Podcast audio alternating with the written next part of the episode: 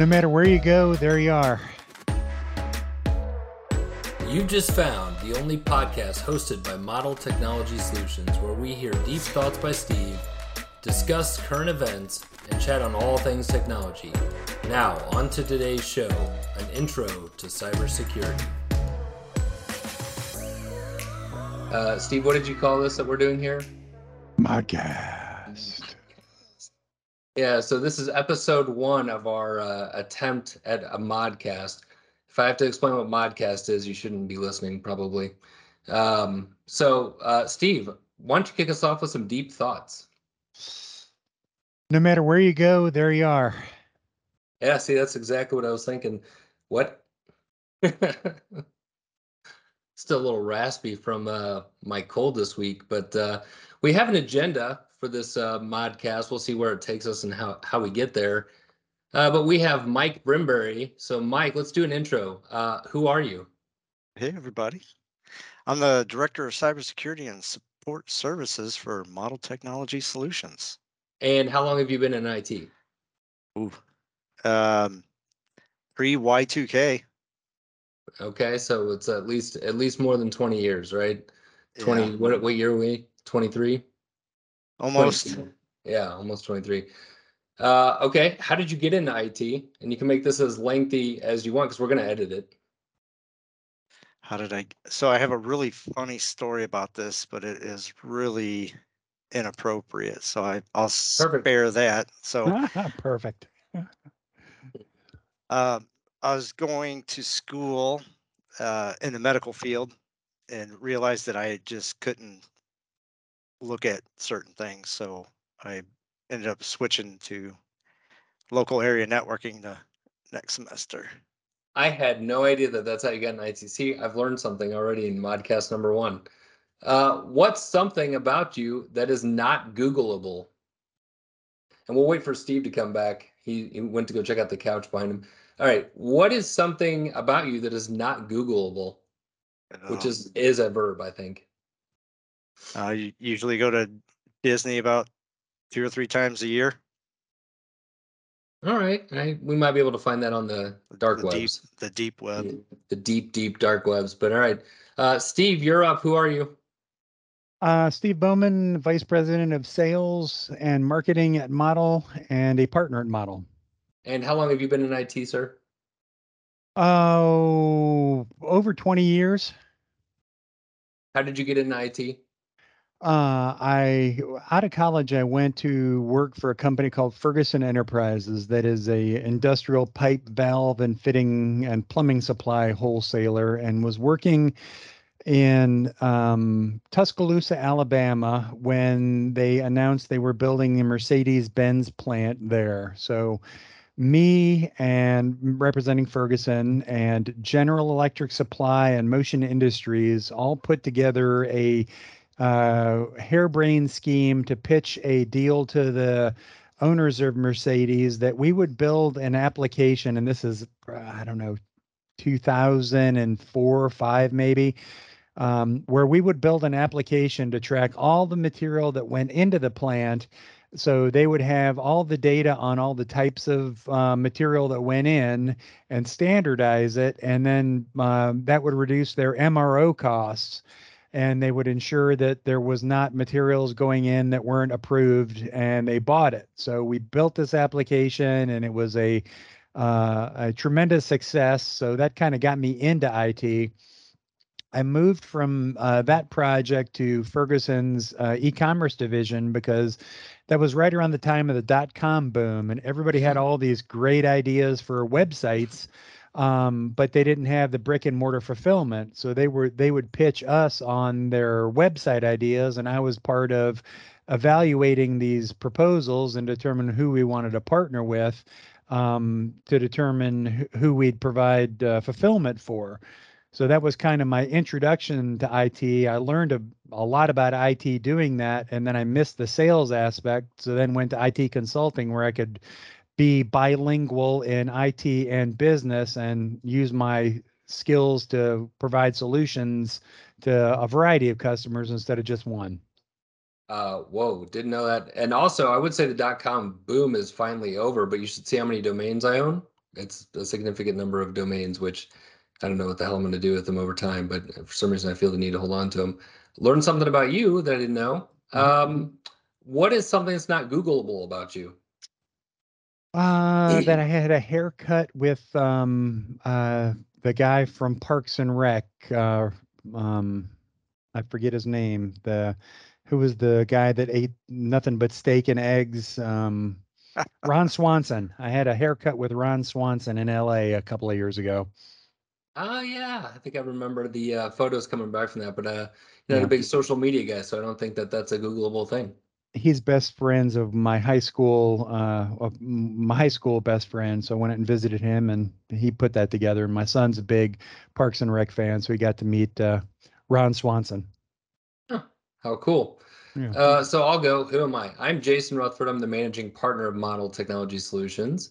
I'm also a avid CrossFitter. So if you want to talk about CrossFit, we can talk about CrossFit. Not that the shirt was staged by any stretch, but if you're watching this and you want to talk about CrossFit, just drop me an email. We'll talk about CrossFit. I think I've obligat- said my obligatory 20 CrossFits in the last minute. So uh, how long have I been in IT? So I got in IT in 2001. How did I get into IT? They were hiring and breeding consultants. They being mostly um, a company called LRS. They're still around today. I know quite a few people over there. And then I, I think there was some joint venture with training or Microsoft training that was involved in it. Might have been just self-contained LRS. Um, but they were breeding consultants based on their personality. And so um, they you had to take an aptitude test, and I I passed. At least I, I was told I passed it. And then uh, based on that, they were teaching us the technology, but they needed the soft skills to be a consultant. Um, so back then, there was not a lot of we could Google. There was you were doing um, number of nodes on a network via binary. So I learned the the hard way to do IT as opposed to um, how to search the internet, which skills developed later for that. Uh, what's something that's not Googleable about me? I don't know. I'm pretty wide open book, I'd say. But if uh, I don't know if it is or not, but at one point I was in Wolfgang Van Halen's MySpace top eight. There's a pretty good story that goes there. I picked him up from a casino with the uh-huh. drummer from Sevendust. I don't think that story is Googleable, so that was pretty cool. Drove him around St. Louis, got home at around 5:36 in the morning, only to shower to go back to work. Yeah, so no sleep. And then my boss sent me home after finding out I was out with Rockstars all night. He's like, "You should probably just go home for the night." I'm like, Sounds good. So I went home and slept.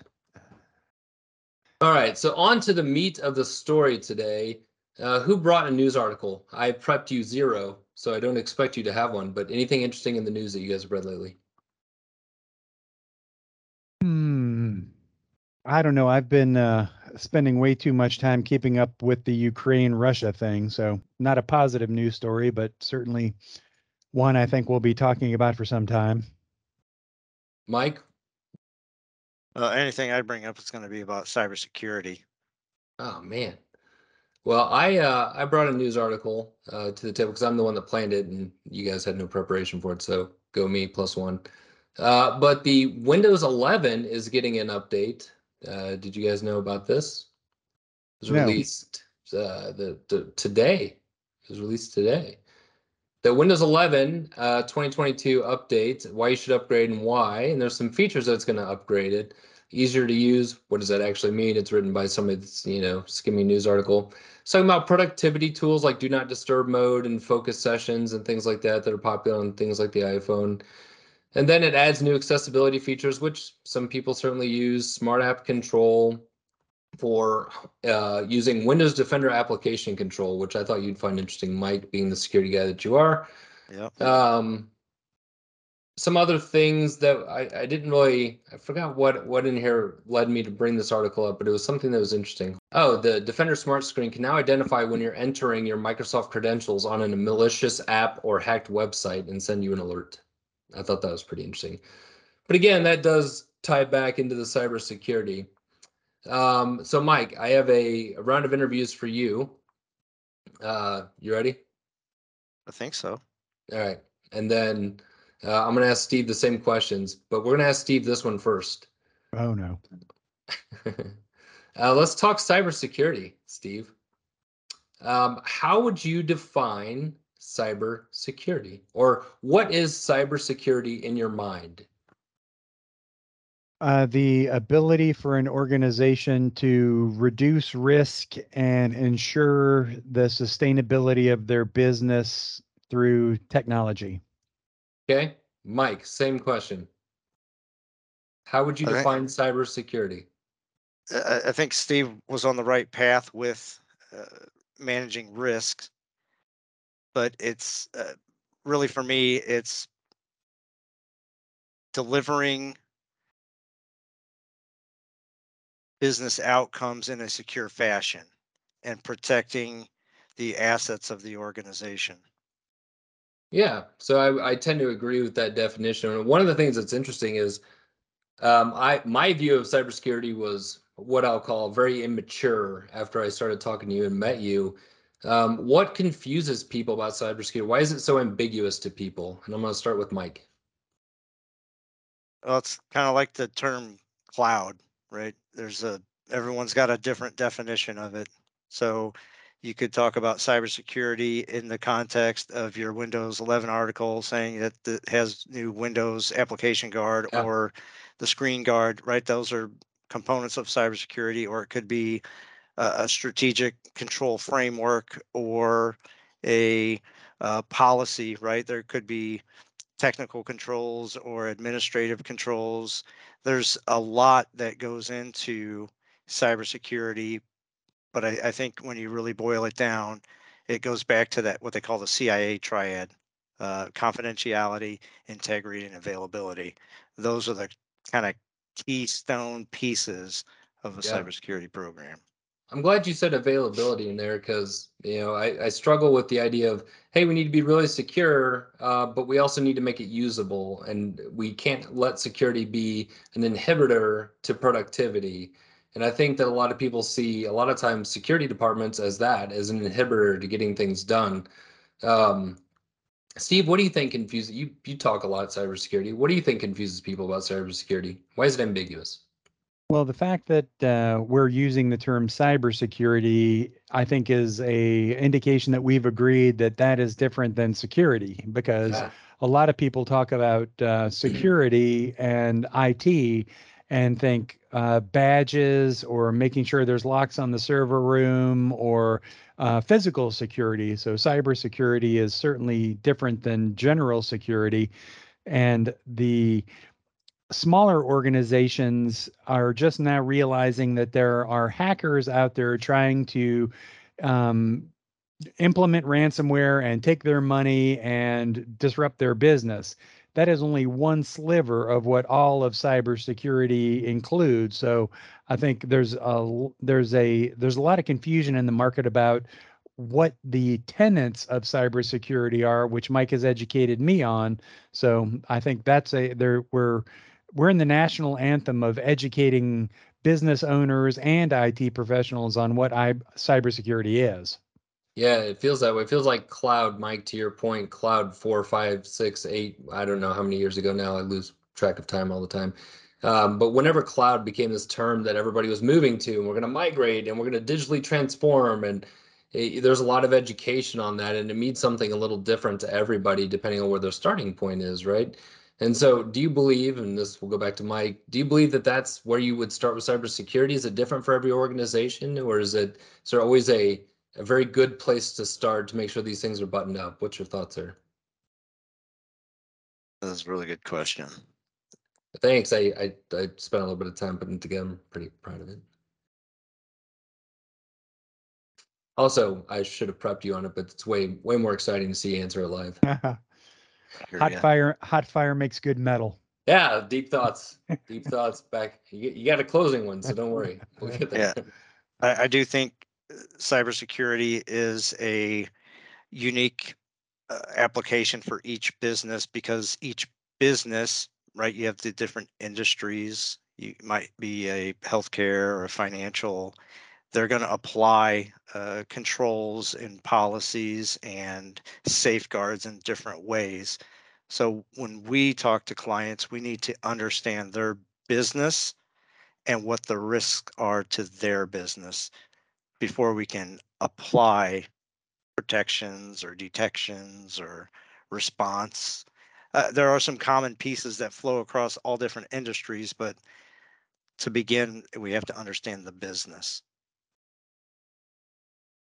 That's a great answer. And, and Steve, as somebody that has to lead the way in, in broaching these conversations with clients, um, what, what do you tell them to start with cybersecurity? How do you phrase that to them? How do you get them to understand, yes, you need more security, or no, you don't need more security? How do you assess that? Well, the asking the question, what happened? What would happen uh, to your job if uh, you were exposed to ransomware? Um, is a good way to start. That I think a lot of people think it can happen to me. I think more and more people are realizing that it can happen to them, and I think a lot of people really don't know how to prevent it from happening to them. Yeah, the there's probably a bunch of statistics out there on people that are kind of just shuffling through, doing what they believe is cybersecurity, but not really executing a full-on cybersecurity strategy with uh, the controls that Mike mentioned that I'm unable to articulate uh, over again. Um, so, uh, question for Steve, uh, and then we're going to get wrapped up here. So, do you uh, think cybersecurity controls do you think cybersecurity or security departments should control budgets in an organization? Um, do I think that the IT department should control budgets? So what we're hearing a lot of is that cybersecurity, security departments, CISOs have a lot more control over budgets these days. Do you believe that that is where the budget should stay, or am I inaccurate in my reporting? Well, it's it's interesting because the um I, the clients I talk to, it's some say we've got an IT department and then we have a completely separate cybersecurity department that has a different reporting structure and that makes sense to me that the guys raising the chickens are different than the guys protecting the chickens. And then I run into other organizations that the IT department eh, is the cybersecurity department. So they're responsible for building the platforms and managing the data and securing it. And that seems risky to me that um, the person in charge of securing it is also the person in charge of validating that it's secure, if that makes sense. It does. And so, Mike, what are your thoughts on who should own the cybersecurity and the maturity that Steve just kind of went took us through? First, I think it's going to be unique to each business. Um, some businesses don't have the resources to have a security department and an IT department. In a perfect world, you would have your IT department that's creating value for the organization, making sure that the operations are running, and you would separate security so they can protect the value creation that the IT department is creating. And uh, one other thing I, I forgot to mention earlier is it's not just security, there's security and compliance, and they're com- two completely different things. So with you can be compliant with regulations and not secure. So I wanted to add that. No, so they're yeah, they're separated. That's that's a good point. I, I like your point on the size of the business too. Here's what I ran into when I was a young IT lad. Um, I wanted to set up SQL Server and the SQL people would not let me set up SQL Server. But at the time, SMS years ago had unique needs. And so when you separate departments, it's going to be this conundrum that I think is always going to exist, which is, you know, who should set it up? Should it be the security department hardening it when they don't really understand the applications or potentially don't understand the applications? Or should it be the architect that sets it up and makes security recommendations and I guess in a perfect world, I'm going to answer my own question. It's a combination of people working together to solve the threat, right? How do we make this most secure? How do we make it most operational and functional? That's really where DevOps and DevSecOps or SecOps, you know, all those ops things, right? where they used to just have, you know, the that uh, siloed structure. Where now, when you're looking at more agile departments, uh, development, operations, and security are all in line. So as products move throughout its life cycle, they're all in line with each other. Yeah. Uh, so I'm going to give you guys an opportunity for final thoughts on cybersecurity, which has been our topic of the day. Uh, again, you had no knowledge of this or any prep work going into this. So uh, final thoughts on cybersecurity, Steve. Uh, the ability to be proficient and secure in cybersecurity is much easier now than it has been in the past. And I think a lot of people don't recognize the fact that a lot of investment and time has been made by company, a lot of companies. Obviously, we're us being a Microsoft shop. Um, the Microsoft stack is the one I'm most familiar with, but the the fact that the tools are there and are not wildly expensive and not uh, overly complex to implement uh, is something I think a lot of people aren't aware of. Yeah, yeah, no, it's a it's a good point, and I think they've really sharpened those tools to to your point, and no way sales plug, but they've really sharpened them over the last couple of years, which is why we started to practice on them because we can see them as viable tools now, right?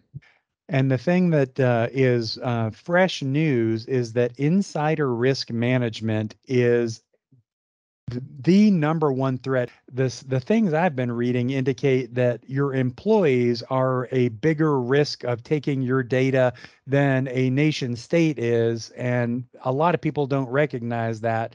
And there are tools to secure your data and your organization from insider risk management that the majority of our customers have no idea on.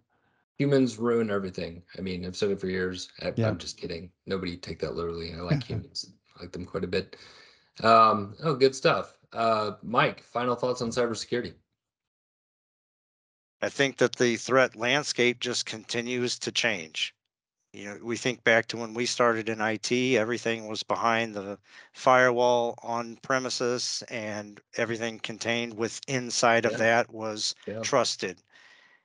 Things now are moving beyond the traditional box that we used to be in and kind of what Steve was saying, the I, identity, the the insiders are now that DMZ or that that endpoint that's global is everywhere. Yeah. Um, all right, Steve. Uh, leave us with some deep thoughts, and then I'll do the closing remarks. Deep thoughts.